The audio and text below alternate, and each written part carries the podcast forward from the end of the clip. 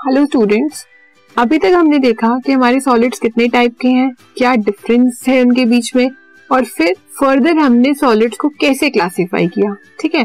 सो so, जो हमारा third solid है अभी तक हमने आयनिक क्रिस्टल पढ़ा और कोवलेंट क्रिस्टल पढ़ा। Now third one is molecular crystal और सॉलिड तो हम देखते हैं मॉलिक्यूलर क्रिस्टल्स की क्या प्रॉपर्टीज़ है सबसे पहले तो हमने मॉलिक्यूलर क्रिस्टल को थ्री कैटेगरीज में डिवाइड किया।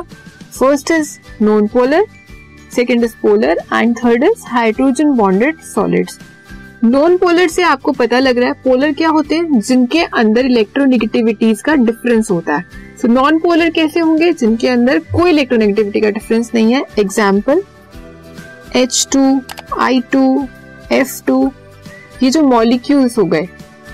एच टू मतलब एच और एच से ही बना है। कोई इलेक्ट्रोनेगेटिविटी का डिफरेंस नहीं है। सो so, इस तरह के सॉलिड्स को आप क्या बोलोगे? Non polar solids polar solids कैसे होते हैं? जिनमें इलेक्ट्रोनेगेटिविटी का डिफरेंस होता है। Example H C L CO two SO two के सी एल ये सब कैसे हो गए? पोलर सॉलिड क्योंकि इनकी इलेक्ट्रोनेगेटिविटी डिफरेंट है। जैसे एच सी एल है एच सी एल किससे बना है? एच और सी एल से। तो एच की इलेक्ट्रोनेगेटिविटी अलग हो गई और Cl की इलेक्ट्रोनेगेटिविटी अलग हो गई। इससे क्या हुआ? उनके बीच में एक स्ट्रॉन्ग फोर्स आ गया।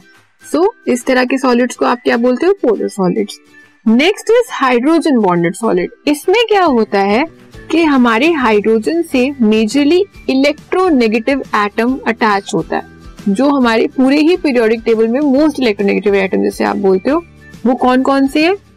फ्लोरीन ऑक्सीजन एंड नाइट्रोजन जहाँ पे इन तीन एटम्स के बॉन्ड मिले एग्ज़ाम्पल अगर एच एफ़ मिल रहा है एन एच थ्री मिल रहा है एच टू मिल रहा है।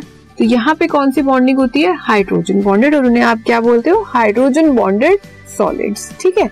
अब हम देखते हैं मॉलिकुलर सॉलिड्स की properties molecules are the constituent particles मतलब मॉलिक्यूलर सॉलिड में कॉन्स्टिट्यूएंट पार्टिकल्स कौन से हैं? मॉलिक्यूल्स जैसे आयनिक में कौन थे? आयन कोवलेंट में कौन थे? न्यूट्रल सो so, इसमें क्या है? Molecules they are held together by van der Waals forces ये जो मॉलिक्यूलर सॉलिड्स हैं, ये कौन से फोर्सेस से हेल्ड है? मतलब इनके बीच में कौन सी फोर्सेस हैं? इन मॉलिक्यूल्स के बीच में वेंडरवॉल फोर्सेस ठीक है? Next is they are soft solids अब जो वेंडरवॉल फोर्स होती है ना हमारी, वो वीक फोर्स होती है। अब वो वीक फोर्स है तो इससे क्या हुआ? मॉलिक्यूल्स हमारे लूजली बाउंड है, ज़्यादा स्ट्रॉन्गली बाउंड नहीं है तो वो कैसे सॉलिड हो गए? सॉफ्ट सॉलिड ठीक है? They have low melting point same जब आपके जो पार्टिकल्स हैं, वो लूजली बाउंडेड हैं इधर उधर शिफ्ट हो सकते हैं तो उनका मेल्टिंग पॉइंट भी कैसा होगा? कम होगा।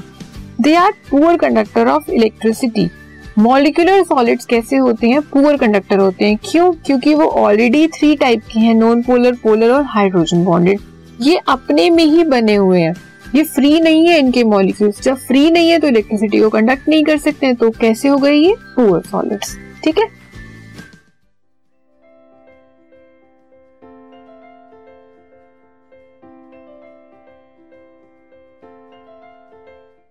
this podcast is brought you by Hubhopper शिक्षा अभियान अगर आपको ये पॉडकास्ट पसंद आया तो प्लीज़ लाइक शेयर और सब्सक्राइब करें और वीडियो क्लासेस के लिए शिक्षा अभियान के यूट्यूब चैनल पर जाएँ।